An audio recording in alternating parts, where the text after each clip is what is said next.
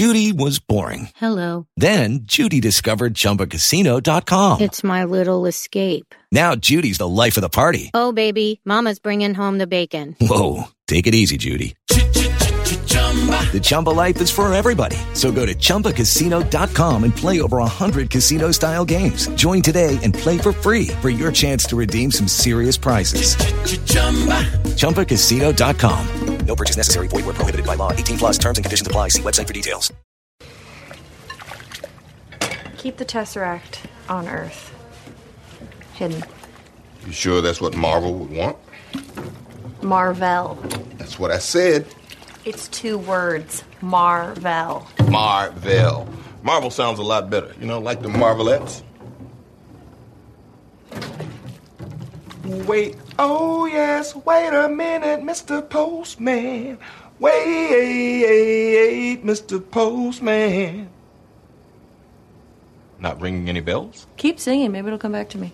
The world outside your window, hey, still not great, but here on Post Show Recaps, everything is marvelous. It's everything is super. It's the Captain Marvel episode. We're getting closer and closer to the end game now, and there's another piece to put on the board. It's Carol Danvers. Hello, everybody. I'm Josh Wigler, but you can just call me Glur.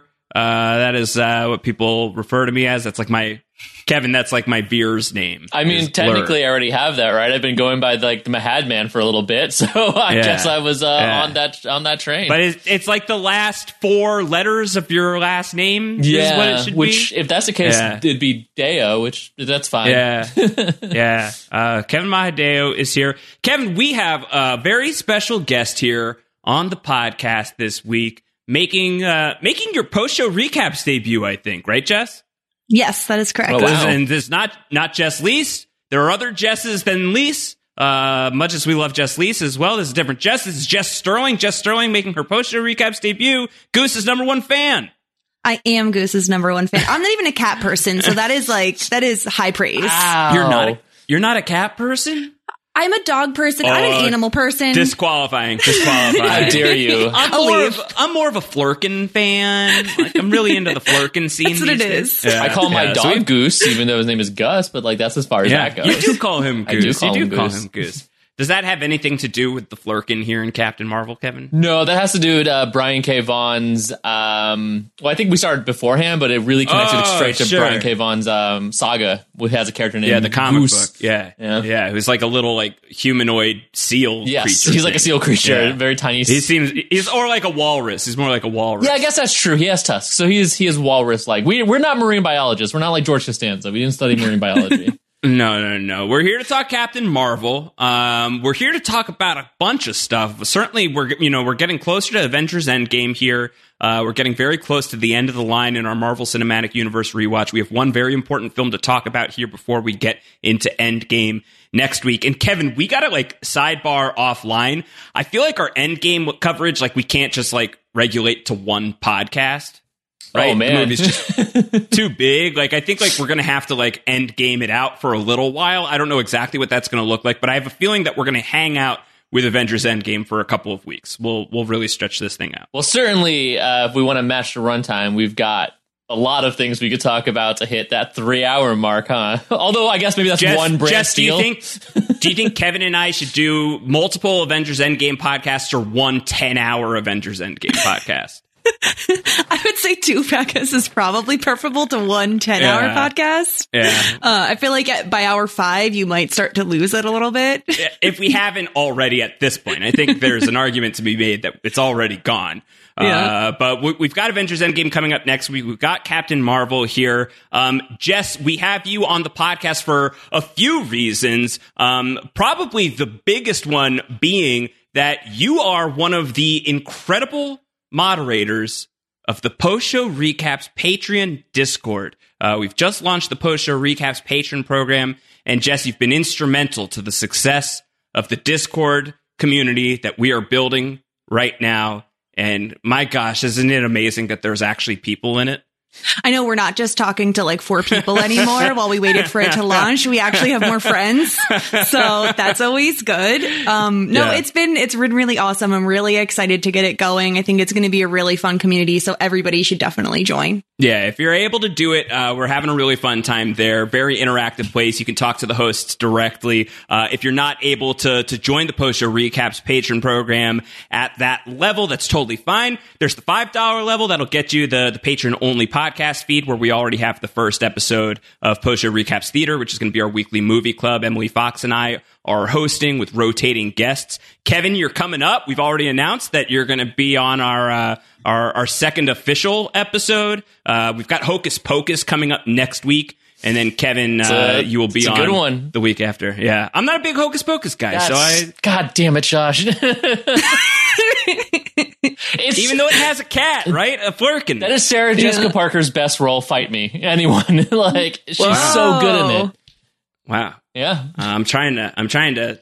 Uh, Mars Attacks. She's great in Mars. Attacks. That's the one you went to, which had her husband, right? Matthew Broderick was in there too. I believe. Is no? Is Matthew Broderick? No, Michael J. Fox is in it. Michael J. Fox plays her husband in the movie. I don't think Matthew Broderick's in the movie. I thought he's in the movie, but not playing her husband. Like he might have I mean, one of it's those possible small that he just gets yeah, Yeah. one of the one of the many celebrities who gets like Jack randomly Nicholson, yeah. mercilessly assassinated in Mars Attacks. Uh, it's it's possible. This movie, uh, Captain Marvel, is Mars Attacks esque. Uh, we'll we'll talk about all of that in a little while. Jess, the other big reason we have you on this podcast, of course, is you have a podcast as well. Uh, shit, '90s shows uh, taught you. What's the? That's it's Yes. that's close. That's close. Yeah, shit, shit. '90s shows taught me. Yes. Yeah, yeah. yeah. And I mean, yeah. I guess which way you're saying it. Yeah. And this is a, Um, this is a '90s movie, so I feel like very yes compatible. it's it's very appropriate. And the funny thing is is when you asked me so i've for the reference for everybody i've never seen this movie before.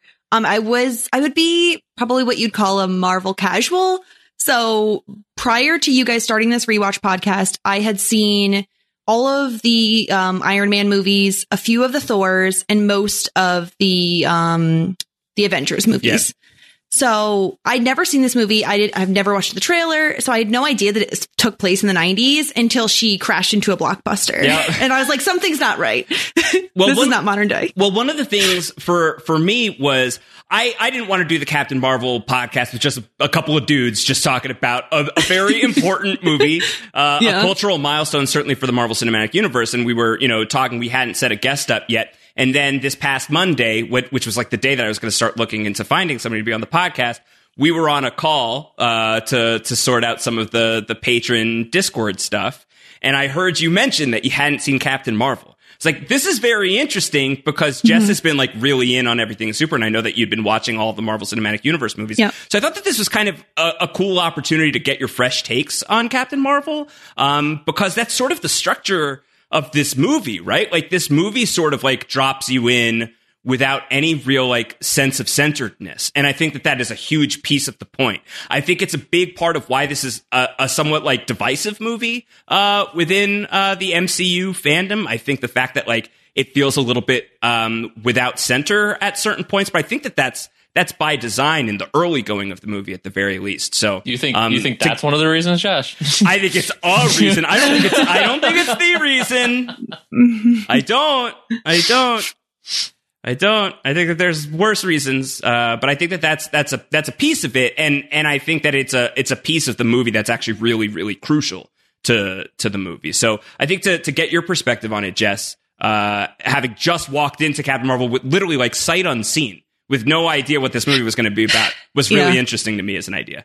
It was kind of tough to be honest. And I, and to be honest, coming into this movie, I don't even know what critics said about it. I had no idea what the fan base thought of it. So I was really going in blind. And since I watched it yesterday, I've since watched it again today because I, to be honest, on my first watch, I really don't think I got the full grasp of everything. And it, maybe it's the structure of like, she already has her powers. So it's not exactly an origin story, but then you find like halfway through the movie kind of throws you for a loop. So I felt like a rewatch is, was necessary for me to even come on and talk about it.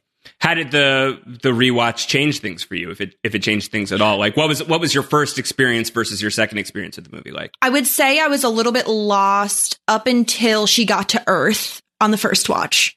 Um, which isn't too far into the movie. Um, the second watch, I definitely had a better grasp on it, and it, it, I had could kind of connect with the characters a little bit more. Um, like I've been ranking every single one of these movies as we go. I find it hard to to put them out of six, but I, I find it easier to rank them on a list. And I will say I have this one about mid tier, so it's Yeah. twelve out of twenty two. I think there are Yeah. currently. Yeah. Um, Kevin, what do you, you know, co- going back and watching this, I don't, I don't know that you and I have like talked a ton about Captain Marvel, the movie before. So I, I don't know that I even know like your sort of like base take on, on Captain Marvel, let alone what your take was on the rewatch. I mean, I think my base take the first time I watched it was that I, I enjoyed the movie, but like a lot of people, I was just like, yeah, that was a pretty good Marvel movie. It, it, it was a good origin story. And like at this point, s- especially, I'm sort of burnt out on origin stories. I actually really liked the fact that the structure was different. I liked that it threw you in just because it felt different by design for that reason. Like you didn't get like I felt if this was more linear, it would have been just another boring Doctor Strange style story. Um, so like changing up the format, I think worked for me the first time I watched it. Definitely worked this time, and I think my watch this time, I I think I liked it more because the feminist stuff in there I think is really strong and it comes out the gate and I kind of love that. Like the the movie starts with with dude bro Jude Law just basically telling her you need to control your emotions. Like and it doesn't Right. even it doesn't stop. Like the themes are so there from you need to control your emotions to you have to use your brain and not your heart. The idea of like what was given can be taken away like really read hard to me not just in in terms of like feminism but also like you know civil rights the idea of just like hey we gave you the power we gave you the abilities you know these abilities and we could take them away. But the truth is is that they didn't. Like we got them and they're ours and we should be able to use them. Um so like i think so many of the themes resonate a little bit more especially now uh, on this rewatch, and I really liked it for that reason. Which doesn't even get into the other cool stuff. Like having Samuel L. Jackson in this kind of role was amazing. It was like the reverse Doctor Strange. I hate to be ragging on Doctor Strange again. No, I don't. Um, I like the, the problem with Doctor Strange we talked about, where it's just like we like Doctor Strange as Doctor Strange, right? And the first movie, he wasn't that. Whereas Fury, we got Fury as Fury for so long, so to be able to like almost go back and see like a different version of that character was, I think, way more compelling. Um, so yeah, Yeah, I think it's. I feel like with Brie Larson, I don't. I don't know what it is. I I'm a really big fan of Brie Larson. I've seen her in a lot of things. You know, she's she's known. You know, she's in United States of Tara. I actually really liked that show. She has a small part in Community, which I'm sure we'll get back to. Joshua Joshua Wigler. Uh, if you've been following uh, any of the Twitter drama recently of uh, this movement to get Josh Wigler to watch Community, it is championed by Jess Sterling here. Yes, it is. It's it's a show that you need to watch. Like it is up there in terms of sitcoms. Okay. And it has issues like a lot of shows do, especially with looking at it with a lens from 2020. It does have its issues, but it's so funny. Like it is I, can't I don't know. Kevin, you have to argue for me because it's so no, good. it's it's just one of my favorite shows, uh, especially one of my favorite sitcoms in existence. It's up there with Parks and Rec and The Office. It's just really Yes. brilliantly done. And I've been a Dan Harmon fan for a while, but it's so smart once the show figured out like what it should be. It's incredible. And like I identify on so many levels with Abed, it's not even funny. Um, Yeah. And like, it, you know, his relationship with Troy with Donald Glover is so great in there. And the, I mean, you know about the deal with the, um, the, the, the genre episodes, the way they skewer the, the, the tropes of genres is so smart.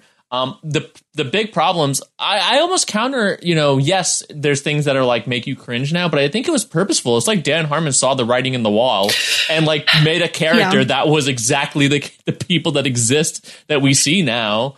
Um, Yeah, no, it is. It is more of like a, um, yeah, he's making fun of, of them, but I do think like the problems with Dan Harmon, I guess, are more of like the, what I'm talking about. But if you can kind of look past that or kind of use that as a way to look at the show and that with a critical eye, that show is amazing. It's definitely a must watch. Um, and Brie Larson is in it, very, very small, minor part in it.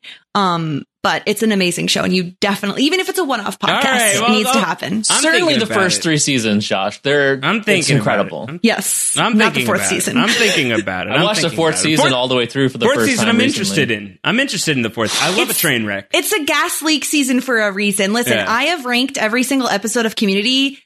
Season four did not even crack anywhere in like the top. No, half. it's so bad. I, it's, it, I'm hard pressed to think It's of one bad. episode that was really great from that season. And like the one I had to stop on, I think was like I started the puppet episode and I was like, I'm out. I was just gonna It's- say the puppets. I was gonna so say, Josh, if I have to pique your interest, I will say puppets. Yeah. I like puppets. I'm a fan of puppets.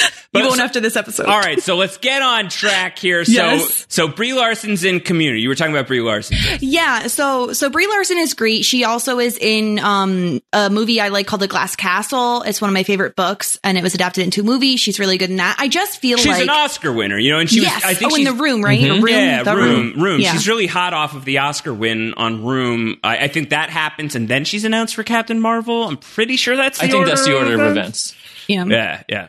So she's great, but I do think in a lot of her roles, especially like I'm, specifically looking at United States of Tara and even Community, she has this like snark and like this this life in her and this like wit, this sarcastic wit, and I just it just kind of wasn't there. And I know maybe that's not who Captain Marvel is, or that's not who Carol Danvers is, but I just felt like the the surrounding cast was just a little bit better than she was, and not necessarily the actress, but the characters. Just I felt more connected to them. She played kind of like the straight man. Well, I think that that's that's a piece of of of the movie that that's really worth exploring. Is that one of the so this is a movie that I will I would watch Captain Marvel over Doctor Strange every day of the week. Yes. uh, and it's a, it's a movie I would upvote over over Doctor Strange every day of the week. I think Doctor Strange, as he exists in the Marvel Cinematic Universe. Uh, I've seen higher highs with that specific character, maybe than I've seen with Captain Marvel so far.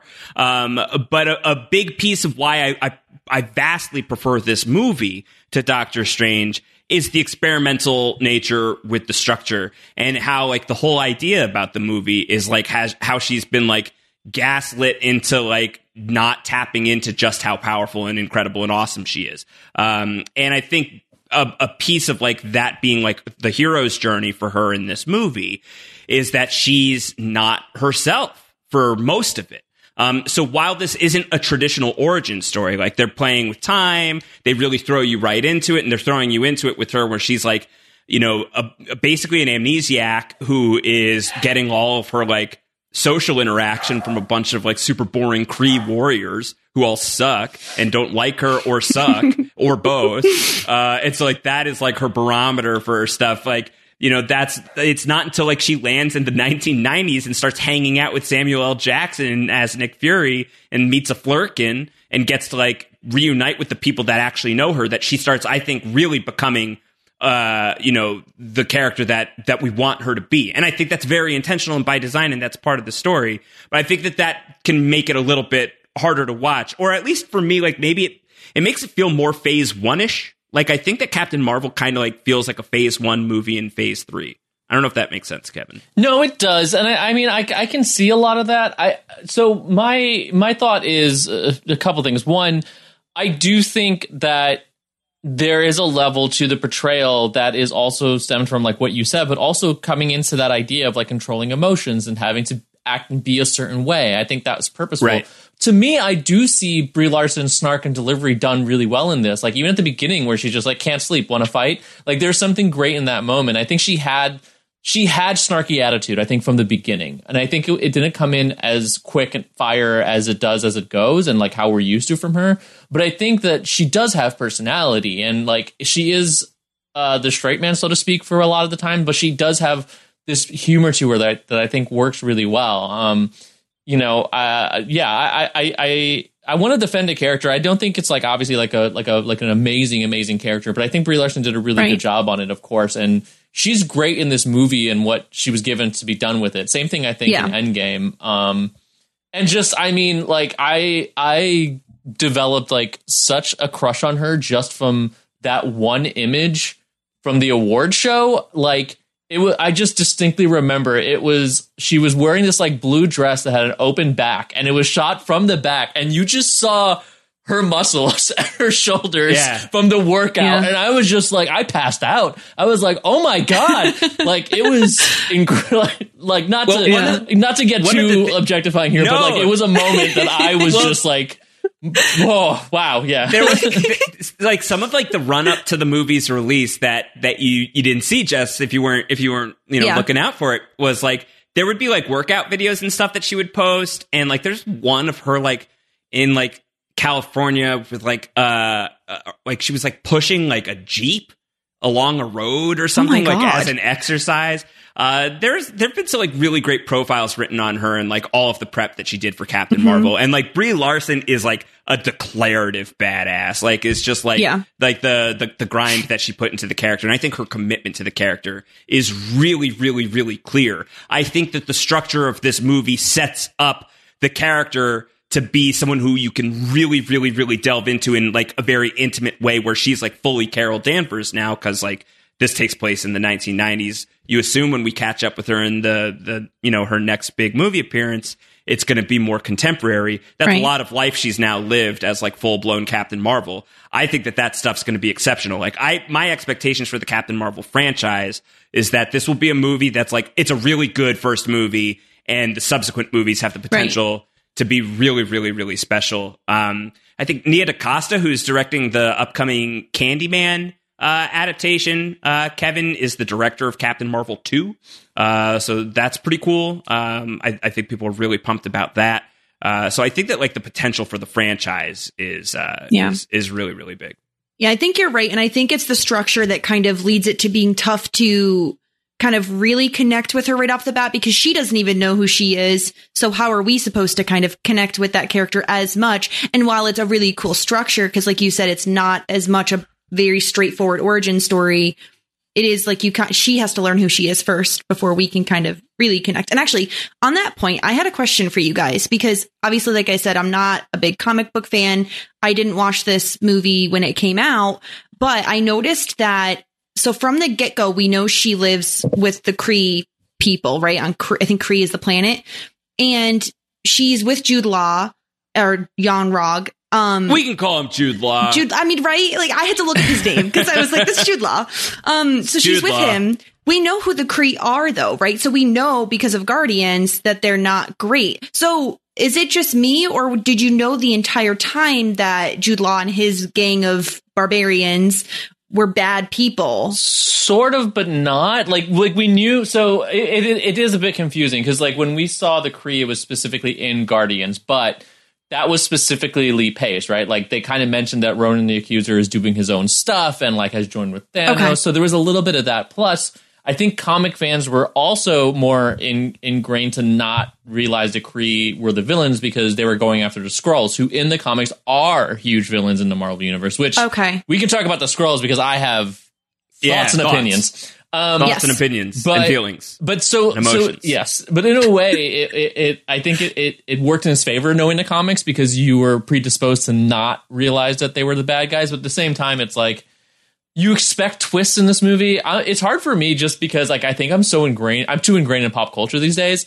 It sounds terrible, but like I see people loving stuff, and I'm always just like, what? Like weird example, but I see people raving about Enola Holmes, and I watched it, and I was like, that wasn't a very good movie, but like everyone loves it, and I'm like, am I just bad now? Do I just not like things? Do I just like watch too much stuff? Did I pick up too many tropes and stuff? That I, I like pick apart movies too much? So I don't know. It's, that's a I didn't realize Enola. Holmes was a was a movie. I thought it was a show. Nope, movie. Um, with uh, yeah, uh, Millie Bobby Brown as Enola Holmes and uh, Henry Cavill as Sherlock Holmes. Um, Oh, Hen- Henry Cavill's Sherlock Holmes. I mean, they Really? they say he's Sherlock Holmes. If only they actually wrote the character of Sherlock Holmes instead of Uh, just Kevin's that. Oh no. Anyway, anyway, that's a different okay. podcast. We can we can put that on the Patreon. Kevin rants about a movie people loves. All right, that would be fun. sign up to the for the Patreon and Yeah. listen to Kevin rip apart Enola Holmes and then swiftly unsubscribe Yes. from the post show recaps Patreon.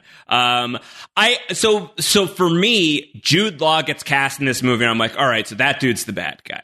Like Okay. that, like that feels fairly clear to me. Like you're casting Jude Law, Yeah. that dude's going to be the bad guy. Um, and but the but the way that they get you is they also cast Ben Mendelsohn in this movie, and Ben Mendelsohn is like an actor only plays the bad guy anymore. It feels like you know he's like the bad Okay. guy in in Star Wars Rogue One. Uh, he's the bad guy in, in in something else fairly popular that I'm blanking on right now. Uh, he was you know sort of like the bad boy on Bloodline, uh, the Netflix show that he was like very he was very much a breakout in that role. Um, so I think you see Ben Mendelsohn is going to be playing a Skrull in a Marvel movie. You're like, okay, so he's the bad guy too. And I think what my expectation was Jude Law is going to be a Skrull. Like he's a Skrull in disguise. The Skrulls are Right. shapeshifters. Uh, Carol's not going to realize that she's working with the shapeshifters the entire time, and that's going to be like the twist. And I think what the movie does is obviously a lot better than that. Like, yeah, like mm-hmm. Jude Law's the bad guy, but I, I think that um, what the movie does with the Skrulls is so great because I think it really reinforces all of the thematic ideas that are that are so great in this movie. This idea of like, um, don't underestimate people, man. Like, yeah. don't don't underestimate people. Like, uh, like you, you think that the the Skrulls are the villains the whole way through, and it's like if you would just stop like punching me in the face for five seconds and let me tell you where I'm coming from, maybe you'll realize that I'm really just trying to like find my my wife and my kid and all of my mm-hmm. people and my in my alien lab spaceship. The turn that they do uh, with Talos is actually one of my very favorite Marvel Cinematic Universe twists. I think what they end up doing with that character. So you brought it up, so we can talk about it, and I, I, I, I, agree. I think it's a good twist. It was unexpected, and it surprised the audience because it wasn't quite what we're expecting. Like you said, the Ben Mendelsohn thing was was a plus because you just Ben Mendelsohn there, they're the bad guys.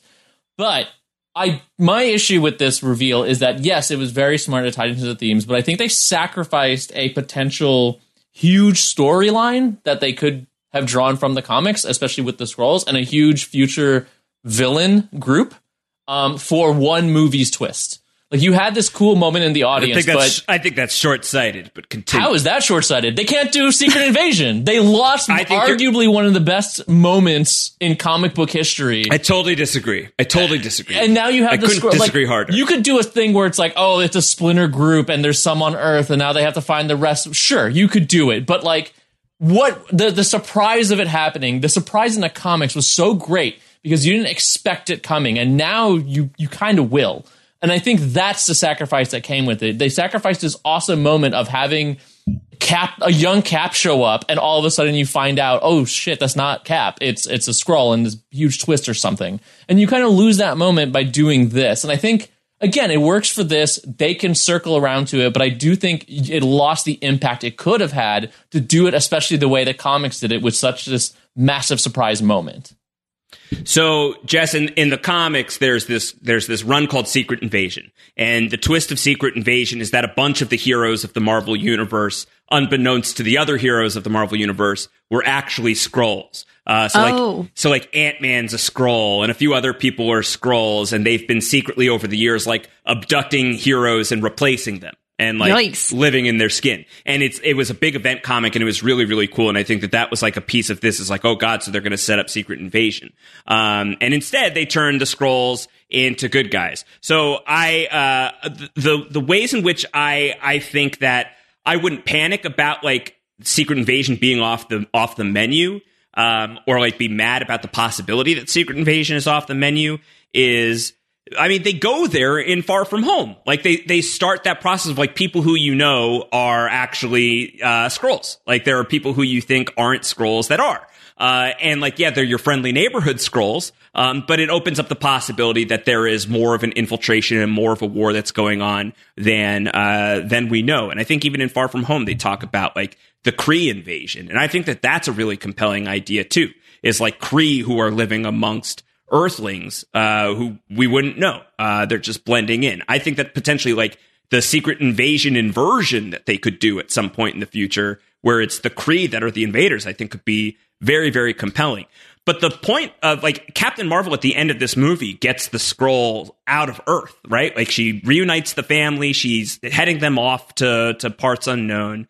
Um, and decades have passed, right? Like that's the 1990s. And now we're talking right. like 2024, 2025 is like the current time period of the Marvel Cinematic Universe. It's a lot of time for the Skrulls to grow again. And I do think that that's a lot of time for like the Skrulls to feel uh, differently internally within themselves as a group. They're not going right. to be a, a, monolith that are going to be like pro Earth or or all good guys. Like I think that there's I, I think what's exciting about this movie is that they introduced a great comic book component um, you know, a great group of characters from the comics in a way that was surprising and not in a way that I think precludes uh, uh, a, a, future like conflict. Like Kevin, to take your um, your Captain America example uh, for a spin, is like I think the thing that they can do there is you're you're going into Secret Invasion the movie, Marvel's Secret Invasion. You know what you're walking into. And like it's not that like the surprise is that Captain America was a Skrull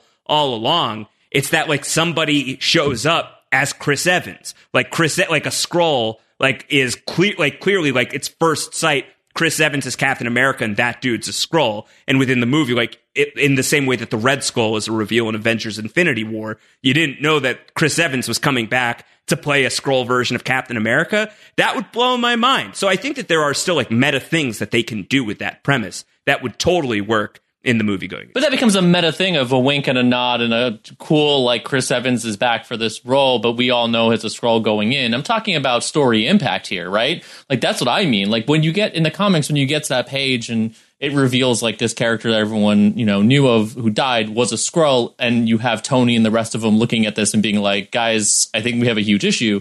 It's major. You could have you know, way back before Infinity War even came out, I was like doing my whole fan theorying that I try to avoid, but I can't help it sometimes. Of like, what if, what if the ending yeah. of an Endgame, right? Like, what if the ending of Endgame is that like Hawkeye dies or something, and then you have this post credit scene where it's Tony and the rest of them talking about Hawkeye, and when they pan down, it's a Skrull. Huge moment, huge impact, a, a really cool thing that could have happened. I think again, it becomes lessons now lessened with the Skrulls being good guys. I mean, you can still have an right, impact, but, but, there'll be like questions, I guess, about like who are these guys? Why are they doing this? But I don't know. Was I mean, it all of them though? Like, was she helping all? Like, aren't isn't it possible that there are still Skrulls out there? Yeah, like, I don't know if it's was that the entire like group of them. That's the whole planet. That's all of them. Because no. I still think, like Josh was saying, like it's so much time has passed that like you have good and bad people in every group. So for them to have a few Skrull bad guys, as long as it's not that one guy,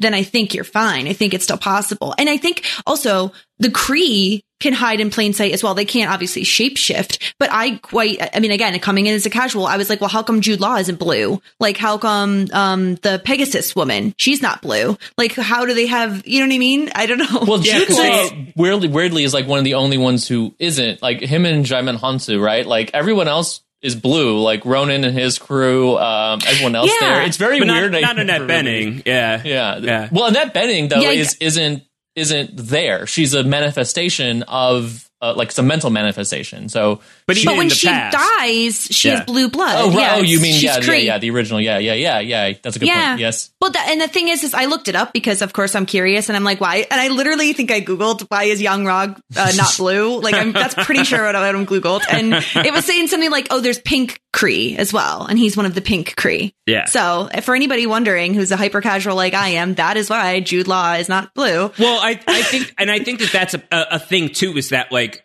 I think we're we're underestimating that like everybody when when when the MCU can get to a place where Secret Invasion can have this massive level of impact, especially because like we're in like a bit of like we're in like somewhere like we actually don't know if like are we in a cool down or are we in a ramp up, you know, now that Endgame is over, like what yeah. are we moving to next? It's a little dis disconcerting that we've, you know, we're two we're gonna be like two years removed from a Marvel Cinematic Universe movie release. So like we don't know what the future of this thing looks like. Um, but let's say like they can do Secret Invasion by like 2025. Secret Invasion as a comic book was like 2007. 2006. This is a while ago. I think we were still a wizard. it was like yeah, it was like 2008, yeah. something like that. Uh, and I I feel like um, that by uh, by having the Skrulls here be mostly good by having like this surprise, this twist that like you think that you're battling the enemy. No, you're you're you're working with the enemy. You, they they got you. They got you hook, line, and sinker. And like, don't you want to like fix that? Don't you want to fight that back? Um, and and like this really great heel turn uh, from from Ben Mendelsohn's character and the rest of them. That I think what that buys is for like people who don't read Secret Invasion. There is now the opportunity for them to be very surprised when like Right. Some Skrulls are just like awful. Like I think that that very much exists for people who haven't like you know gone deep into the comics lore. Yeah, yeah. If you hadn't said that to me, I would have no idea. Yeah, I, again, I, I think that's fair, right? I like I said, I think they can course correct. I think they are working to that. Like I think this is like my my my response from watching the movie the first time and still thinking about it. Like, but they have fixed it. Like Far From Home helps change it, not just the fact that the, the Skrulls were, you know, secretly there for, for, for Far From Home, but specifically the ending, right? Like you have Nick and, and, and the Skrulls building this, this massive space station sword, essentially from the comics, and Nick's entire mentality of like, we're here to protect the threats that are going to be coming from the outside. Kevin's a Skrull He didn't call him Fury. Uh, of course, though, This is why big- he's. This is why he's in the Skrull argument. yes. they- Did you guys know what the um, Did you guys know what the other option was for that? I, so my favorite thing to do after I watch a movie is to go on IMDb and read the trivia. I don't know why, but I just I love reading the little trivia from movies. I mean, of course, MCU. It's like it's like forever. It, I could take two hours reading all the trivia. But um, one of the things that they said instead of having that be the catch for the Skrull, or he calls him Nicholas, it was going to be that um, Nick Fury points out that the guy's shoes untied and he doesn't know how to tie his shoes. Oh, that's incredible. I know. I'm like, I kind of wish they did that, but well, they do some. They do some great stuff with Ben Mendelsohn. Ben, I mean, Ben Mendelsohn's my favorite part of the movie. he's so Like, good in this. Goose, He's so good. you know, it's great. like when, the, when they're flying up to the to the space lab and he's like can you shapeshift in, like into anybody it's like no uh, A filing you know, I'd have to- cabinet. I have to see them first and it's like can everybody do it well physiologically yeah but I dare say it you know requires uh, practice and you know a measure of talent uh, and yeah it's like could you be a filing cabinet Why would I be a wanna filing cabinet? cabinet? That was good. Like the twist is worth it so that you have like Ben Mendelsohn as Talos is in this universe now. And he's an awesome character. Like he's just such a great character. And it's something that, that I think was very, very cleverly done by Marvel. It's like Marvel knows like we cast very bad guy-ish actors to play our bad guys. Like you know who our bad guys are coming a mile away. And like Ben Mendelsohn, like you cast Ben Mendelsohn in your movie, and like that dude's just going to be really, really bad. He's going to chew on a lot of scenery, and he's going to be very, very bad. And instead, he's like a happy alien who drinks sweet tea and just wants to hang out with his family again. Uh, he's great. He's incredible. He's he's my favorite part of Captain Marvel, and he's one of my favorite characters in the whole MCU. Yeah, no, I, I agree. He is fantastic in this. Ben Mendelsohn is is phenomenal, like in almost everything that I think I've seen him in. I can't think of anything that I have that I'm just like, ah, he was whatever. Like he's really good, um, and he was utilized, I think, great. Again, looking past the, the my feelings on the twist, which I like I said, I think they can fix, especially with Far From Home. I I, I like how he did that. I, I think it's great when he, you know, makes the turn and becomes a good guy. And his little, you know, his little science friend where he's just like, you know, like why couldn't you think of that? Why can't you know just all these little things I thought were really great with the Skrulls in this, where they become kind of like this this fun little group that you spend time with that obviously have like a family. Like there's so much more to it. Um, so all of that was great. Um, I I think my favorite part might still be the 90s part of it, which was really fun for me. I really like the 90s. I mean, the Blockbuster was Yeah. big for me because Blockbuster is my secret origin story. Like, I worked at a Blockbuster both in high school and in college. Like, that's how I've watched so many of the garbage things I've seen because you got free rentals and I just borrowed a bunch of crap and watched them. Yeah. Um, so like Blockbuster was like a really fun moment for me. Um, Brie Larson's '90s look when she steals the the leather jacket and the Yes. flannel shirt on the Nine Inch waist, Nails. just It's a dope. plus look. I was so excited Yeah. about that. Um, the music, Yeah. of course, was really great. Um, Yes. yeah, I was. Yeah, this music is is cl- like not as good as Guardians, obviously, but it is it is up there with the soundtracks for Marvel. For sure. definitely, like Waterfalls. Waterfalls, come on. Yeah. Yeah, there's some great needle drops in this movie. Uh, you know, Gwen Stefani coming in, you know, for the final fight. Like, there's just there's a lot of. I, I think the Yeah. one that doesn't work for me so well is uh, smells like Teen Spirit, or no, it's Come as You Come Are. As You Are. Yeah, uh, that's a little weird. Well- and just like Annette Bening, like being like, "Yeah, this Yeah, is I- great. The, cre- the, these, these humans are onto something here." Like the Supreme Intelligence bopping to Nirvana. Is it is it because though like most of the music in the movie is 90s female singers and then they go to Nirvana? I just think that like Maybe there's other options out there or or even if you don't even if you if you have to push it into the 80s like give us some Pat Benatar like give us give us some heart like give us something that is like really like rocker chick I think would have maybe worked better. I, well, I think that that guitar riff is just so iconic and just like I think has like very specific sense memory that is hard to transpose mm-hmm. onto like anything outside of like Nirvana unplugged. You know, you see like Kurt Cobain in his sweater Yeah. on a stage at MTV, and like that's what you think of when you hear that song. Uh, so for me, that that's the only music choice that question. I think the rest of it is incredible. the The '90s stuff is is really amazing. Jess, what was your as the shit '90s shows Yeah. taught me uh, co-host? Uh, tell tell me what your take was on landing in the 1990s and having no idea Yes. that this was what you were in for. So the blockbuster obviously tipped me off the minute. So my favorite. So she goes up to the security guard and she's like, I need an electronics or a communication store. And he points and I literally said out loud, it's Radio Shack. It's Radio Shack. Yeah. And it turned out it was Radio Shack. And so then you see the Game Boy. But my, my absolute favorite throwback was the troll doll once they get up to where the Tesseract is because my father used to own a toy store when I was a kid and it had like, I mean, I, I was a kid in the nineties. So it was filled with troll dolls. We have Yeah. troll dolls for every holiday that there possibly is. Like that that was my favorite. Um the one thing I'll say, and maybe this isn't correct, so I've been watching a lot of Boy Meets World. That's what we're covering currently Yes, um, yes, on yes, Shit 90 yes, Shows Taught yes. Me. Kevin And- wants in. Kevin wants in. I love Boy Kevin, Meets you are free. You can be our guest anytime you you want. It would be so much fun. Um, but the outfits, right? So we have uh, a clothing award um, for the Rachel Green Award, which is the most '90s outfit, and the Paul Rudd uh, Timelessness Certificate, which is the like most timelessness, you know, an outfit that you could wear today and be fine getting away with. So we found that in the '90s. Like layers, layer your clothes on. Like you can have a long sleeve and a short sleeve and a denim vest all on at the same time. You must be Absolutely. sweating buckets, but people did it. Well, the So- world was a little cooler back then. So. true. That's true, Josh. Um, well done. So, but yeah, so I kind of expected. Um, is her name Monica? Remind me again. The little girl. Monica Um, Rambeau. Monica Monica Rambeau and her daughter is Maria, right? N- I, I think it's No. reversed. The, the little girl Oh, is Monica. It's the- reversed, the- okay. yeah, the daughter is Monica. I almost expected her to be wearing more layers. Maybe she's in Louisiana. It's really hot. She doesn't. It's not as hot cold and as muggy guys Philadelphia. in, in Louisiana. yeah but but yeah so i was i mean obviously the the grunge um leather vest and the the flannel flannel super 90s so i did think uh, they did a good job with that yeah, yeah, I- they dre- they they dressed them to the 90s. It's very true Yes. though. I remember like 90s was all about that where you'd wear like the long sleeve shirt and then a short sleeve shirt over it so that you had it sticking out. You cut the hole in the tip so you got your thumbs through it. Like that look was all about Yes. it. Like I was that was that was something I was super into. I'm still into the 90s. We did a we had a decade Kevin, I feel like when I that that that uh, mental picture I painted of the first time I ever saw you uh, at the In the start of leather the Everything jacket, is Super podcast, Yeah. you had that leather jacket, like you looked super 90s. Yeah, I love that style. We Yeah. we had a decades party that we did for New Year's um, that uh, Robin and I threw, and like come as come as whatever decade you like, and like I came in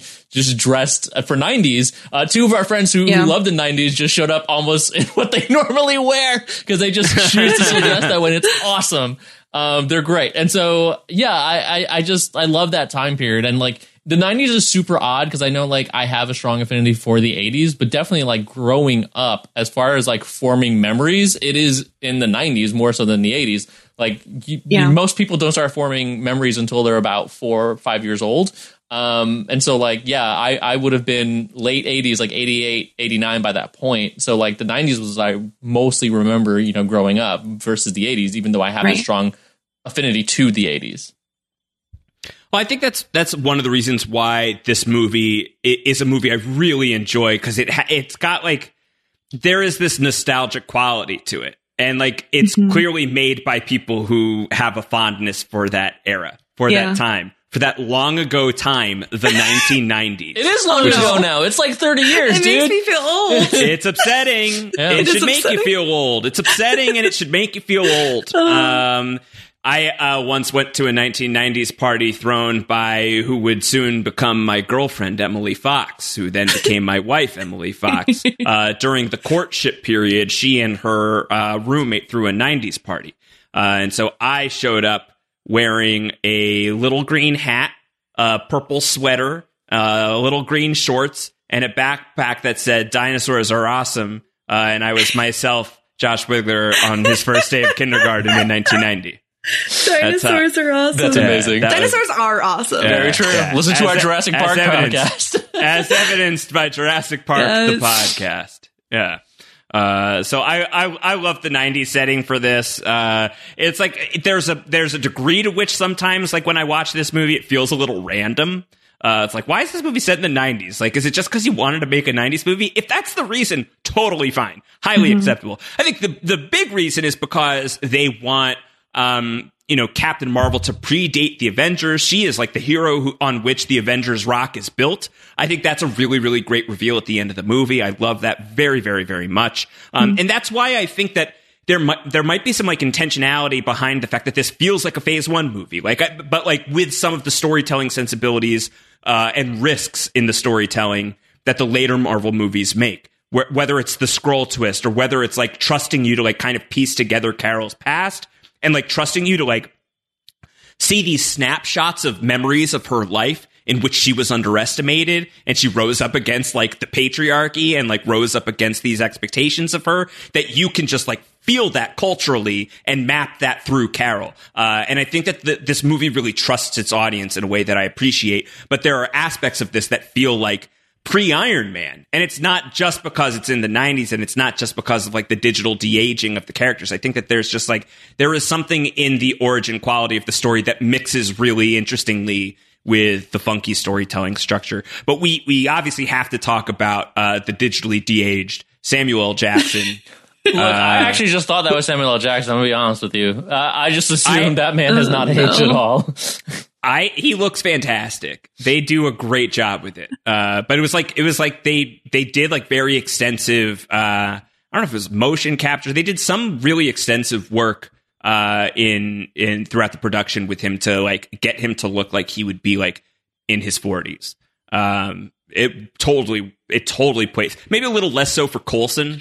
That was the one I thought he looked. he looked like he had work done. No, you know, no offense. Like anybody, you go get some Botox, you do what you want with your face. But like, it certainly did look like he had work done, or his eye- his eyebrows. I think it was the What his hair. eyebrows? I think it, well, It was the hair. I think what it is Is is, that what it was? so what happens when you wear wigs sometimes too is that wigs will grab you and pull you up. So it looks like you we have a smoother Right. forehead and it pulls up your eyebrows. The same thing we noticed it in um, Arrested Development when it came back on Netflix uh, way back, right? Um, Portia de Rossi had like a clear wig on because her natural hair was short, and she looked really weird for the first parts of that because the wig was very Mm-hmm. clearly like pulling on her. Then the moment she like cuts her hair in the show and it becomes her normal hair, Looks you're just like, oh yeah, there's there we go. That's Portia de Rossi. Like it was it was just very clearly clearly noticeable. I think it was the same Yeah. thing. I think it was the hair is really what threw it all off for me. Uh, it's just so funny. It's like this is the new guy, Agent Coulson, and they like trot out like Robert De Niro as the intern. You know, it's like, it's like this is the rookie, this guy.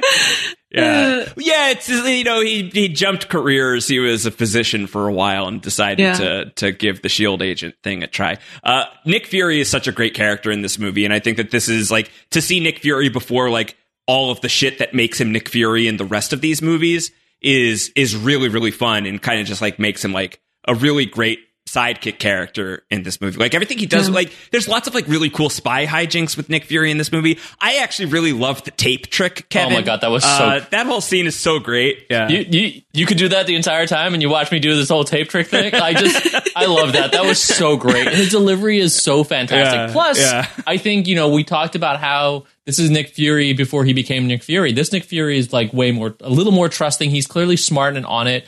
But um, the Nick Fury we know is very paranoid and untrustworthy, and very clearly he he learned that lesson in this because he um, trusted Goose, who betrayed him terribly. Right. Um, but he should have seen that coming because cats and flerkens are untrustworthy. They will turn on you in a minute. You think a cat is fine, and then it'll scratch you right across the face or the arm. Look, just ugh. Anyway, no offense to cats. Is- was this a- nope, offense. was this a was this a was this uh, listen as a proud cat dad uh, of two ghost cats now plus uh, two current cats who are not ghosts yet and hopefully won't be for some time they're bastards. Those little Yeah. they're a little Yeah. they'll, they'll get you you love on them and they like oh yeah love on me too. Oh i'm loving this. And it happens. Like i've gotten flerkened many times. It's the lesson. See, that's the great part about having Nick Fury in this and having him like a flashback of him because the current day Nick Fury would not be like, look at how cute Yeah, you are, no. little kitty. You know, like, aren't you just the cutest kitty? Like, he would never. So it just makes it that much funnier when you have this like big guy just like loving up on this small cat. And then he the reveal, He loves Goose. the reveal, I knew it the whole time too. They kept talking it like, oh, it's a flerken. And I'm like, that cat's going to do so. I thought it was going to turn into a human being and start talking. That was Yeah. my guess. So I was wrong. But I, I thought I, what they did was better than my idea. So. uh, yeah, and and Kevin, what? So his name is Goose in this movie, but in the comic he's Chewbacca, right? Is he Yeah. like that? I did not know. I think so. That I'm was in the pretty sure. trivia. Yeah. That was in the trivia. It's Chewy. Yeah. Oh yeah, yeah, yeah, Yeah. It is Chewy. Yes, yes. Captain Marvel's cat Chewie. Yeah. Um. Which which they could have done because Disney owns everything, but maybe they don't want to like acknowledge that Star Wars exists within the Marvel Cinematic Universe. Although they have, right? Because Spider-Man: Empire Strikes Back, uh, Yep. the AT-AT is Ant-Man. As does uh, aliens. That also exists within this universe. As uh, he does. I know later. sometimes it's jarring when I say AT-AT instead of At, at, at, at. Yeah. Well, Don't at at me about that. I, I thought it was great. Uh, Like in the comics, there is I think the Flerken is a thing, and um, uh, I wasn't super familiar. So when I went like Cthulhu style, I was just kind of like, whoa! Like in the same way, I didn't know what was going to do, like what it was going to do, but I knew something was going to happen. Um, Mm-hmm. and so like when that happened, it was a very like surprising moment, uh, to say the least. As Ben did that and then swallowed the Tesseract Yeah. later, um, which And then the, the end credit scene was just Yes. like any anything with the cat. Literally any scene with the cat was perfection. Like the like the because oh, cats are cats are gross. So like it Nasty. absolutely hit on that. um, I do have a question though. That like, so I was trying to figure out timeline wise, like how the Tesseract got there. Because the last time we, well, the first time we saw the Tesseract was in Captain America, which was in the 40s. It went down on the ship with him, but then um, Tony Stark's dad recovers it in the Arctic. And so then it's at S.H.I.E.L.D. in the 60s, which we know. So when this took place, though, how did it get from S.H.I.E.L.D. to that station? Like, that's the part I'm, I was a little like, how did that So- happen?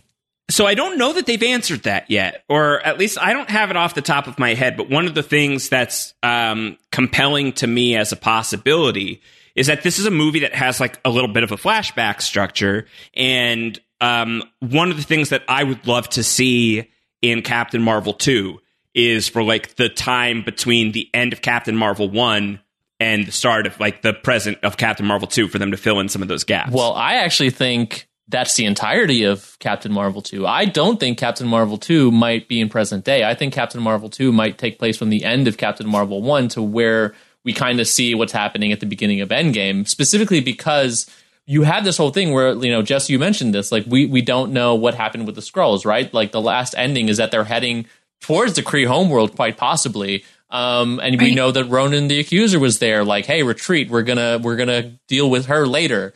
Um, so I think there's a high possibility that Captain Marvel 2 could be about that time in between. What happened with the Skrulls? What happened with the Kree? Ronan at this point hadn't joined Thanos. What is the thing that that that happens there that that ends up leading to him joining with Thanos later? So I do think you know we might get a lot of that, and I think there's a possibility of of getting that story specifically. Because the other thing is like I do love this movie. I think Captain Marvel's a cool character, but she is like pow- like overpowered in a way, right? I don't want to say overpowered. She's the most powerful being in Yeah. that universe. When you have something like that, it does become difficult to incorporate a character like that in everyday story. It's why, for me, you shouldn't have Silver Age Superman running around. A guy who could push a goddamn planet could solve every freaking problem. You don't need the goddamn Justice League at that point. But you you you have Captain Marvel who can do this type of stuff now, and so having this be where she's in space entirely, where she's not on Earth, solves that problem in a way. She's dealing with an intergalactic threat, an intergalactic problem. I think that's a that's a way of dealing with someone who's so powerful compared to everyone else. But why Yeah. would they? Okay, so from here we go to uh, Endgame, right? And that obviously is far in the future.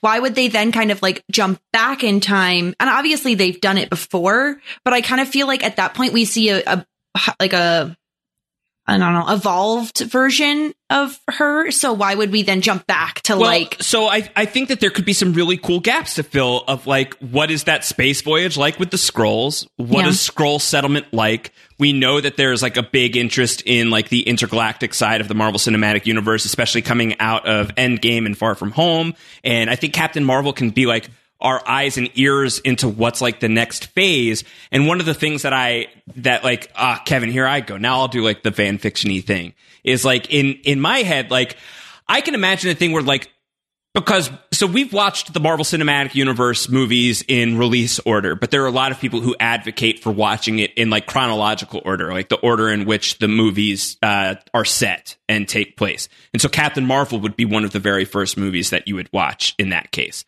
If I think like the second, right After- after uh, Captain behind, America, yeah. behind First Avenger, yeah. So I I think um when you think of like the big like tapestry of the Marvel Cinematic Universe, and we've spent so much time here in the Infinity Saga. What other saga has been unfolding simultaneously? What else has been happening? Uh, what is the next big thing? Is it is it a time travel thing? Is it an, an alien thing? Is it a Galactus thing? Is it a Skrull thing? And I think Captain Marvel can be our conduit into some of the stuff that has been happening parallel with all of the stuff that we have seen in these 20-ish movies um, up to this point. So I, I think like I would want a movie that is definitely like still like carrying the forward momentum of the present. Um, but I, I think uh, there's there's a really compelling possibility to me that like through flashback we could see a bunch of the stuff that just we have not been privy to. Um, we just haven't seen any of that stuff and how certain pe- pieces connect to other things. Like you're saying, like um, uh, Ronan the Accuser and like how he like broke bad. You know, like uh, I think that that that feels like a Disney Plus show, like Ronan the Accuser on Disney Plus. Like that, like that makes sense to me. But but I think like seeing some of those building blocks and like Kevin, why is Nick Fury up in space and why is he like uh, building out that side of the MCU because of stuff maybe we'll we'll catch up on. Like maybe Captain Marvel two is like the place where we get to find out that like Carol came back to Earth once or twice. Carol came back to Earth and like filled her buddy Fury in on like there is some shit happening seven galaxies away that you're going to need to start prepping for. Um, I'm really compelled to see what all of that looks like. You also, I, I do think, you know, I see your point, Jess, in terms of like why go back on the character, but this to me wouldn't be going back because the character arc happened in the first movie. We're actually seeing this new Carol that we saw at the end of the movie, and the Carol we even see in Endgame is basically the Carol we got at the end of um, of Captain Marvel one, right? Or, and we didn't get that much of her, so we would still be getting that version of the character that we saw in Endgame. We just didn't spend time with her that much, and she is very similar to the one we saw. So I do think we still have forward momentum for that character because she didn't have a lot of momentum um, in Endgame. I mean, she her parts in Endgame were hilarious and amazing. Like I think we lost in the theater when Thanos tried to headbutt her and failed. Um, it was very Yeah, cool. that was a great um, yeah. Which spoilers Yeah. if you Yeah. haven't seen that? Sorry, Jess, but um, no, I have. No, I've seen I've seen Endgame, but it was funny watching Endgame without having so much background information on a lot of the characters, Mm. Yeah. especially her. Because I I was like, oh, it's Brie Larson, but I had no idea anything about her. You know, uh, Endgame was Brie Larson's first run at Captain Marvel. I think that she made en- uh, she shot her stuff as Captain Oh. Marvel in Endgame before she shot Captain Marvel. oh, wild. Yeah, That is wild. Yeah.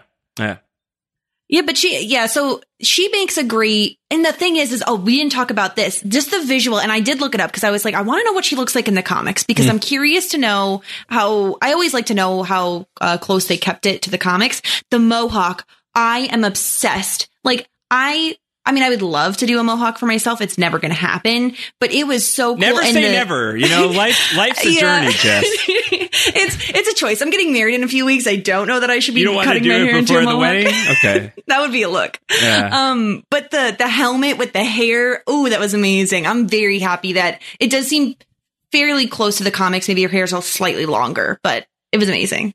Yeah, yeah. Uh, any other thoughts on the Flerken? Do we want to talk just about Goose?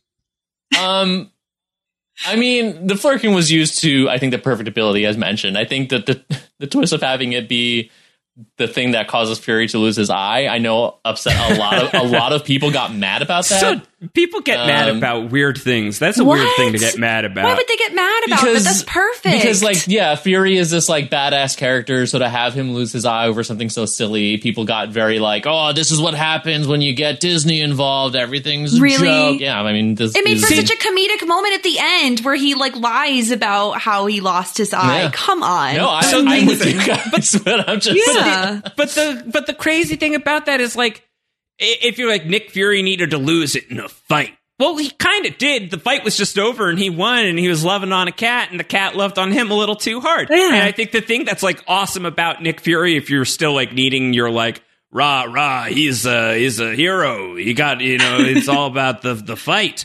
Uh, it's like, well, then Nick Fury lost his eye and he like lost zero sleep over it. Like he gave like no shits about losing his eye. Yeah. Like when they're like, "How's your eye doing?" It's like, "Oh, it's getting better every day," which is obviously mm-hmm. sarcastic. But he's still just walking around. He hasn't even like put any like. He hasn't like even like taped any weird metal thing onto it yet. And then he ta- like he scotch tapes like metal onto his face rather than wear an eye patch. And then he's looking at all of these fake eyes. Like, nah, Yeah. eye patch. Like Nick Fury is a badass. Like Yeah. the the eye thing is great. Like I laughed so hard. I, Well, I thought it, I thought it was perfect. And it's a good callback too because he says that he lost it like by trusting someone too much, and he literally says to Goose like, "I'm trusting you. Come Mm-hmm. Yeah. on, yeah." No, Yeah. people are no people need to get over it. It was amazing. That's right. I'd forgotten that. uh, you know, they actually speaking of Disney Plus stuff, uh, it has broken that um, Nick. There's going to be a Nick Fury uh, Disney Plus show, um, and I don't think that I don't think we know exactly like what the extent of that is like. Um, but Kevin, we were texting about how that's such a slap in the face to Agents of Shield. It really That, is. like, but hey, look at this. Agents of Shield ended, and they're like, "No, now we're going to do the Nick Fury and Shield." now we never have to watch Agents of Shield, Josh. So uh, you know, so much for that Patreon uh, level.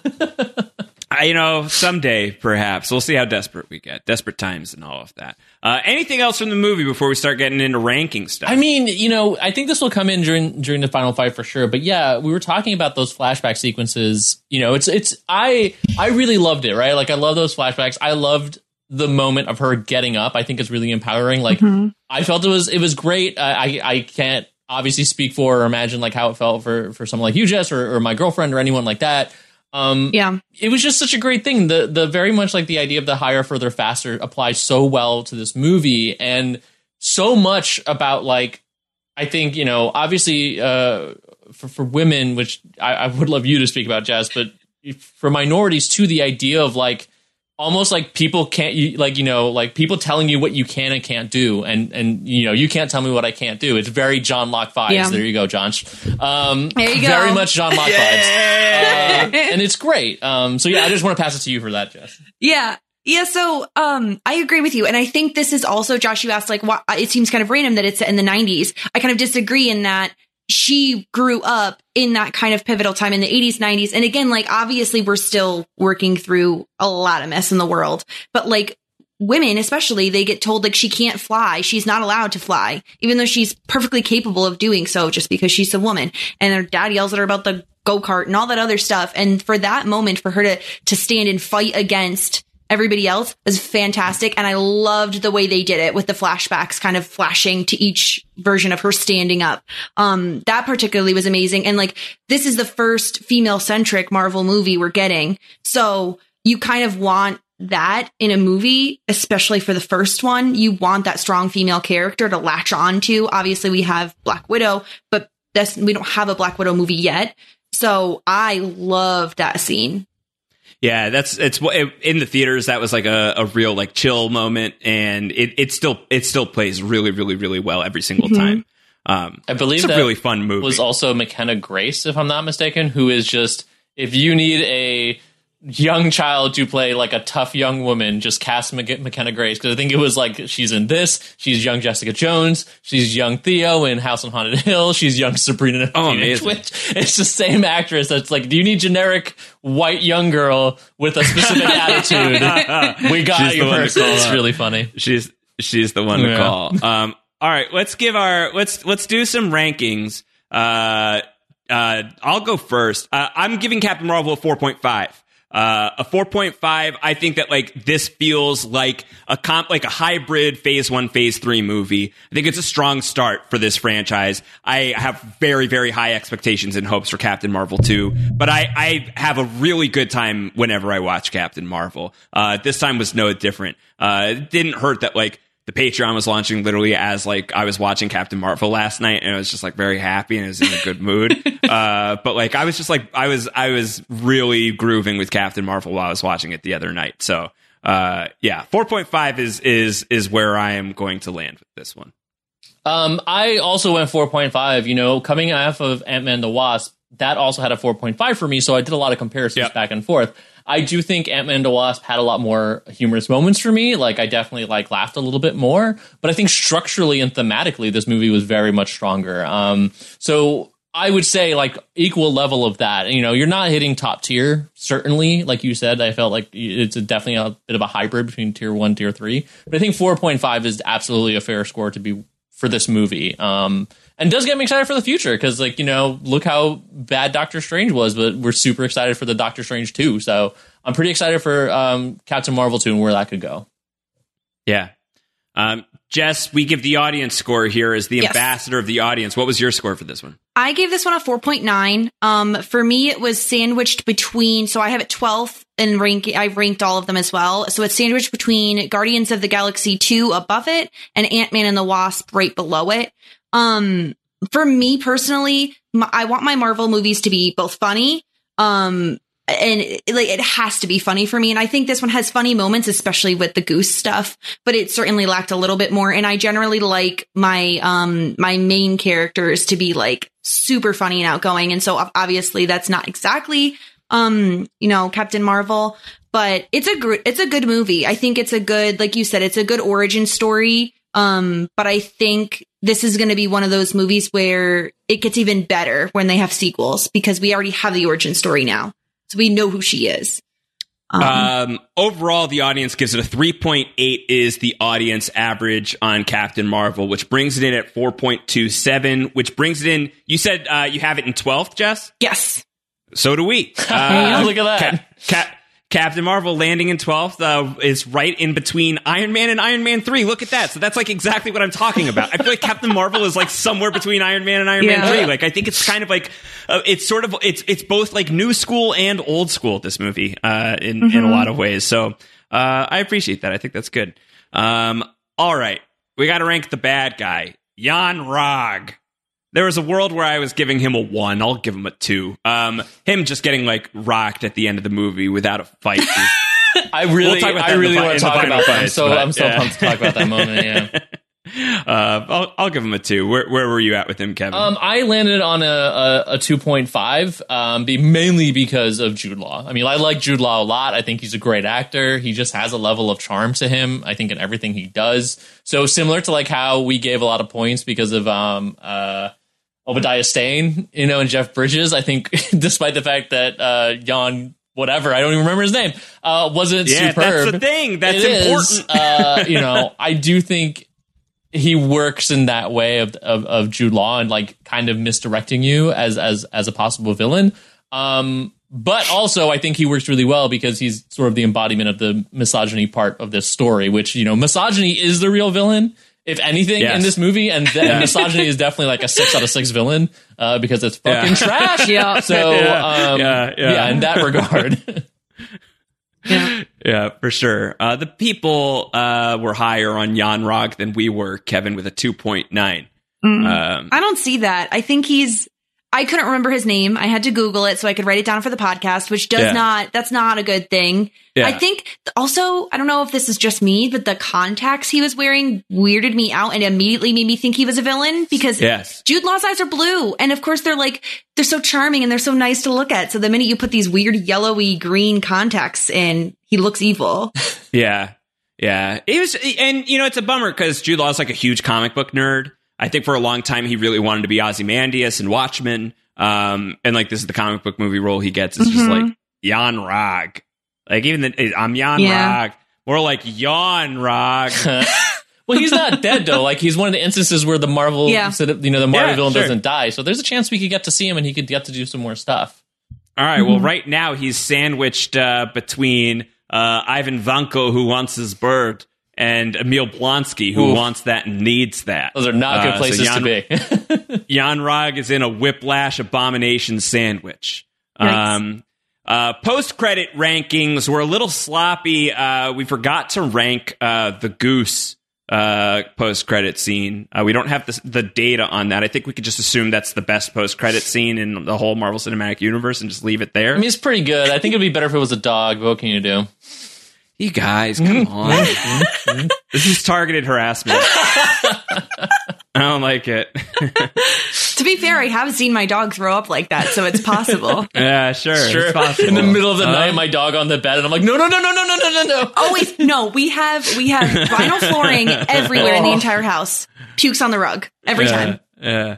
Do they have dog flerkens? Is what I'd like to know. Um, They're too the- nice. yeah, the the end game tease uh, that um, post credit scene is coming in at our new number eight. Uh, looking at your score and my score, Kevin, we both gave this a five. Yeah, I mean, you know, we talked about like knowing where stuff goes into Endgame. I still, it gets me hyped for Endgame. Still, I know what's coming, but I still really liked it. Uh, in the theater, it's a great moment. I love that this isn't pulled, unlike a lot of stuff we saw It's leading not, up yeah, to. it's not from Endgame. yeah, it's not it's from a unique Endgame. scene. It's a Yeah. unique scene. I, I so I really enjoyed that. Um, I loved you know Breeze Larson coming in, whereas Fury I think is really strong and really great. Um, so yeah, that moment still still lands pretty high for me. Um. All right. So we have to do final battle rankings now. Um, Kevin, I often sort of just like suggest a thing, uh, but you, I know, really want to talk about Yon-Rogg. So why why don't you why don't you lead the way here? Uh, why don't you lead the way into what we're thinking here for a final battle? Well, to me, this is like how we the uniqueness of the battle in a way, right? Is similar to Doctor Strange, where Doctor Strange's like you know time loop battle was really great. This movie, like so many ending fight scenes, are always like this huge battle, and here we have from the beginning of the movie, it set up this idea of Yon-Rogg telling her, just like, you have to fight me without your powers, you know, fight me one on one. And at the end, he's just like, come on, show me what you've learned. And she just blasts him. And like, there's this, This idea. is what you've been training for, Vers. Right. Put- stop the fireworks show and fight me one on one. Blah. No, boom. Which is what it should be. I love that she did that. I love the idea of that I have nothing to prove to you. And again, it cements that like that that message, that that feminist message. Yeah. It's literally he is the guy online yelling, debate me. And like Yes, she's just like, absolutely. no. It's it's and it's also how much did you want her to punch that guy on the motorcycle? Oh, give me a smile, honey. Yes, How yes. many times have women been told to smile for men? No, thank you. Yes, yes. I was like, you steal his motorcycle. Yeah, yeah. If only, yeah, yeah, just like yeah, return it with slash tires too. If you're going to return it at all, uh, yeah, I I love that piece. Uh, I I actually I really enjoy the whole final sequence and just like Carol going ham on everybody is awesome. Like from the moment, like I think the final battle we count that probably like the rise up montage. I think is where that starts. And it ends with her just like beasting Jude Law with a single blast, uh, which is iconic and wonderful. So I would I would be fairly high on this one. I think. Um, the que- the problem is just like we are talking about a lot of really great final battles uh, at this point. Um, we've like reached the territory where this is hard. We're like you're ranked even like Captain Marvel being like ranked a, a you know in twelfth place right now. Like that feels low, but like that's just a testament, I think, to the quality of a lot of the the company that it's in. Um, I think it'll be the same here for the final battle rankings. So it's not going to be better than Infinity War No. uh, or the Avengers. No. Doesn't compete with Civil War. No, I mean, because Civil War, I mean, I'm not getting to that goddamn debate again. Ci- Civil War or Ragnarok. no, right? Again, we're, we're not of them. doing that. Um, Black Panther. I have to put it below Black Panther just because of Black Panther symbolism and the ending line there. I mean, I think we're coming close to Doctor Strange, and I think that's where it's going to be competitive for me. Yeah. So the next two are Doctor Strange and Age of Ultron. And I would personally advocate for Captain Marvel landing between these two.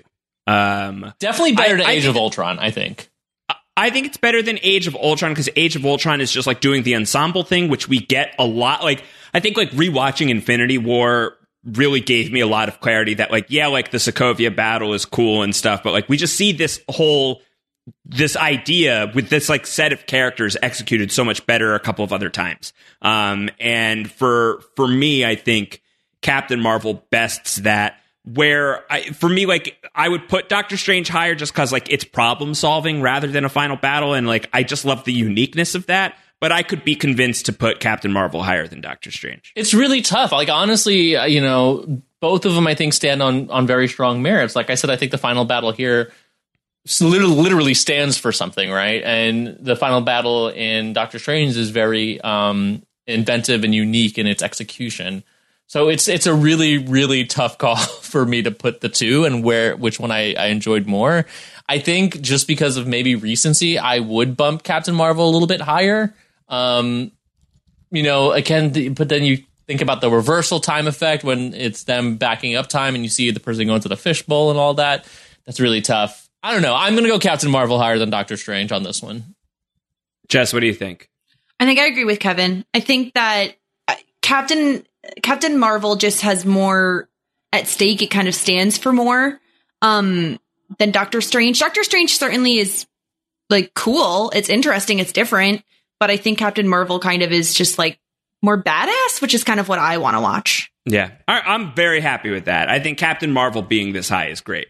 Um, it's a, it's just it's a it's a really fun time. Like I think the the movie ends with like like you were you've just been like waiting for like everything that happens in the end of the movie is like everything you've been waiting for the entire movie. Uh, is for like Captain Marvel to just like go ham on everyone.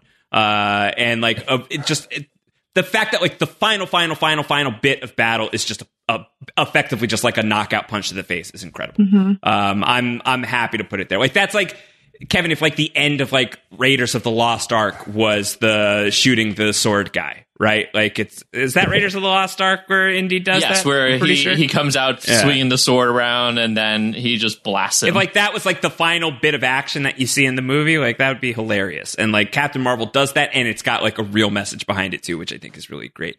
Um, Stan Lee cameos. We're, we're approaching the end of the line here with the Stan Lee cameos, and in this one he is on a train on his way to audition for Mallrats, and he's reading his lines from Mallrats, which is ridiculous and incredible, and has to be really, really high it's up here on the list. Super high. I, I don't I don't know if it's not gonna. It's definitely not toppling the number one or two for me. Um, because those are just so good, but like it's also like so confusingly world breaking to have that happen. It's, it's wonderful. It's it's except it's exceptional. I would put it higher than both of the Ant Man cameos. Um. So yeah, I know what one and two are. Two is Excelsior. One is um uh, the Watchers. What's three? Uh, Stan Lee stealing uh, yeah. Black Panther's money in the in the casino. All right, that's that's a bit high. Um, yeah, yeah, I think I might put it behind there because I think Ant Man's behind that, right? Ant Man two. Yes, it is. Yeah, yes. I think I yeah. put this one higher because it's just that. Also, his role in Mallrats is just iconic and it's insanity. know. You know, like I, the, I, I mean, frankly, I could be convinced to put this in number two.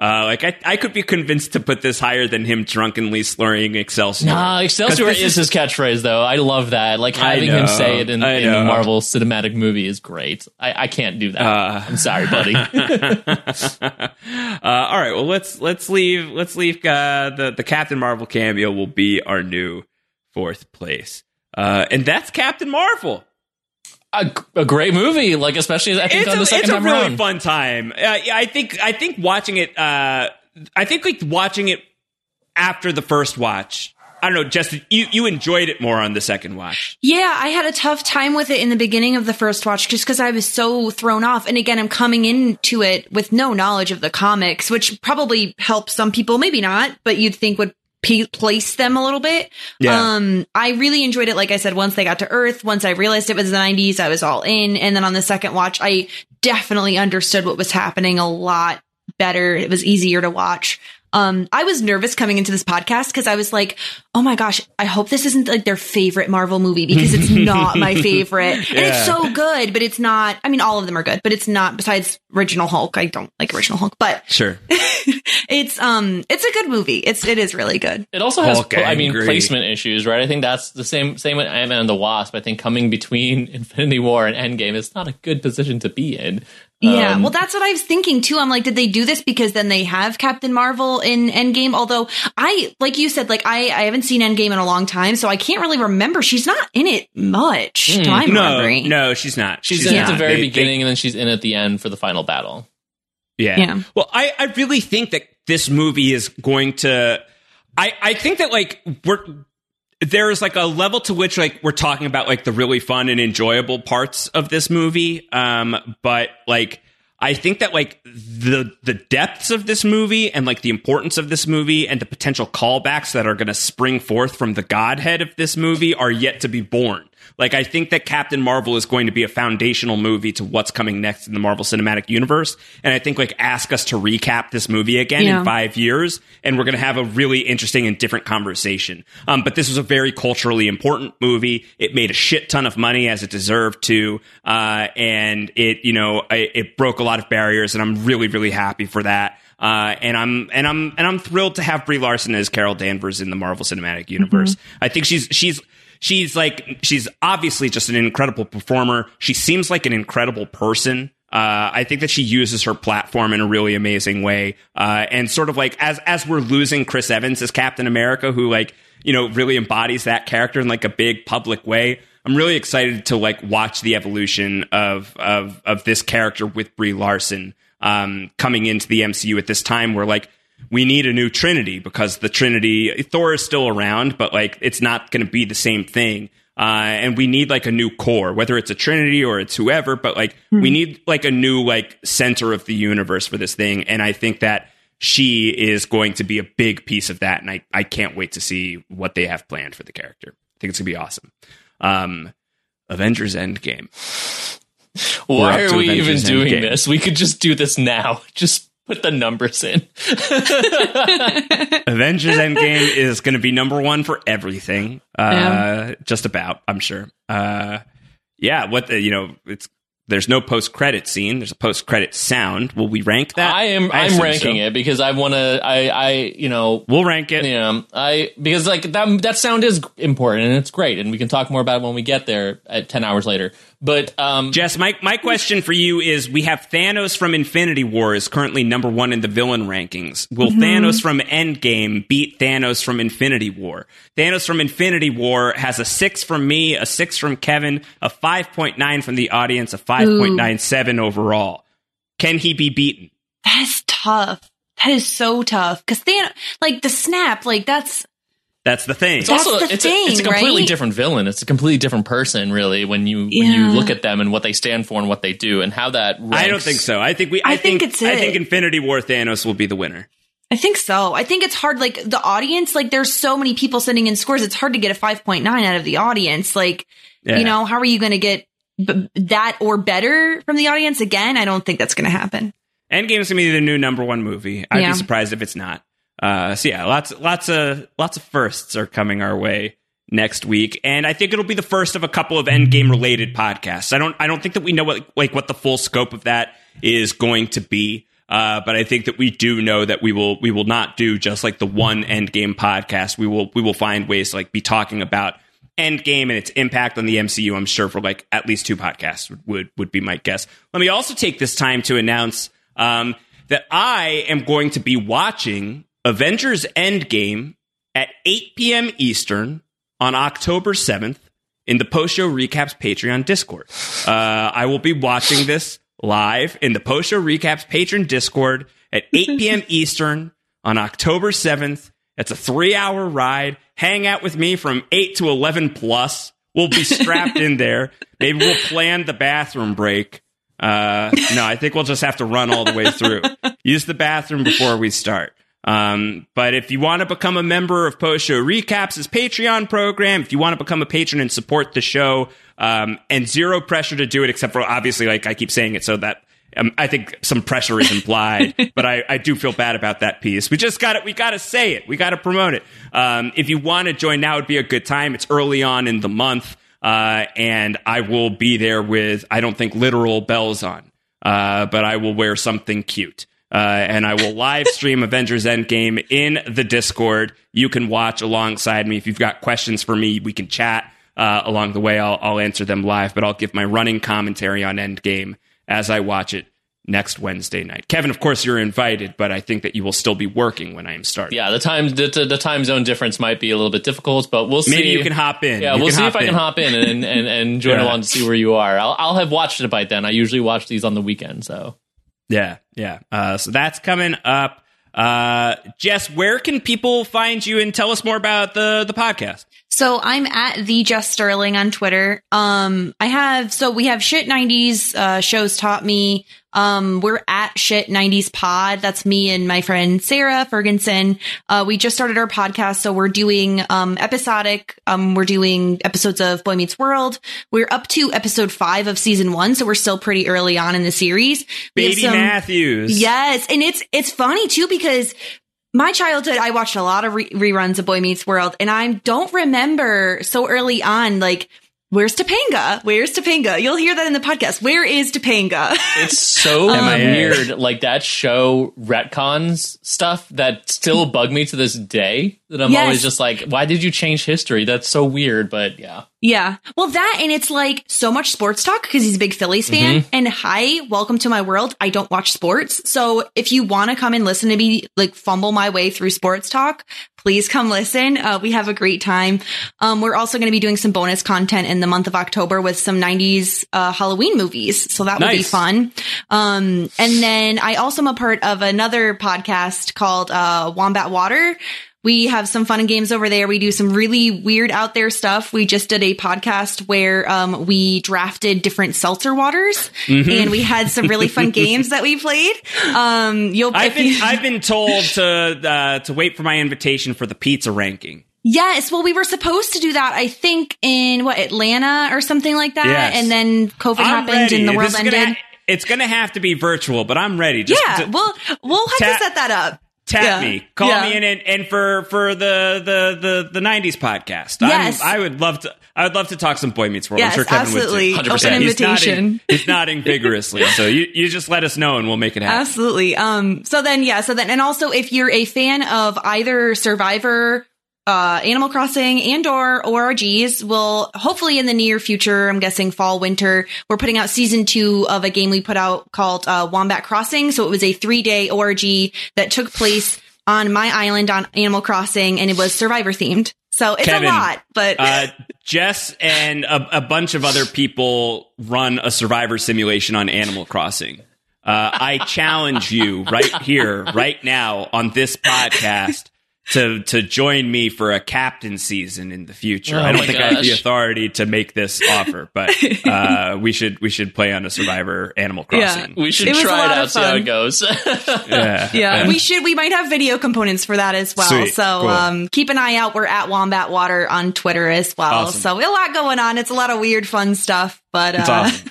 As as wombats are wont to do. exactly, I'm- you'll hear I'm some. a- note you'll know some of the voices if you're a I fan of know. the Wanda. So Uh, I'm a I'm a proud papa. Yeah. Uh, very, very very happy. Kevin, what's up? What else you got going on? Uh, not too much. You can find me on the Twitters, as always, at Kev Mahadeo. Uh, website, themahatman.com. Haven't updated in a bit. Working on that. Life is weird. Um, but yeah, that's uh, that's the main stuff right now. Nothing more to plug, I think, beyond that. Uh, I'm on the um, Jurassic Park Patreon podcast. So if you want to hear us do that, that's, that's very fun. Listen, it's it's it's it's a free podcast, I should say. Jurassic Park, the podcast. Though there may be one or two mentions of the Patreon. over on, I don't know if you want to take the over or under on that. Uh, but Jurassic Park, the podcast. Note that we never said Jurassic Park. A, a recap, a movie recap. You know, a review. Uh, we're very honest. It's Jurassic Park, the podcast. Maybe not very honest. I think I should take very out. it's a fun time. But it's a pod, it's a podcast that exists, and you can you can spend some time chewing on that. All right, Avengers Endgame coming next week. Until then, everybody take care. Bye. Bye. bye. Take this pink ribbon off my eyes. I'm exposed, and it's no big surprise.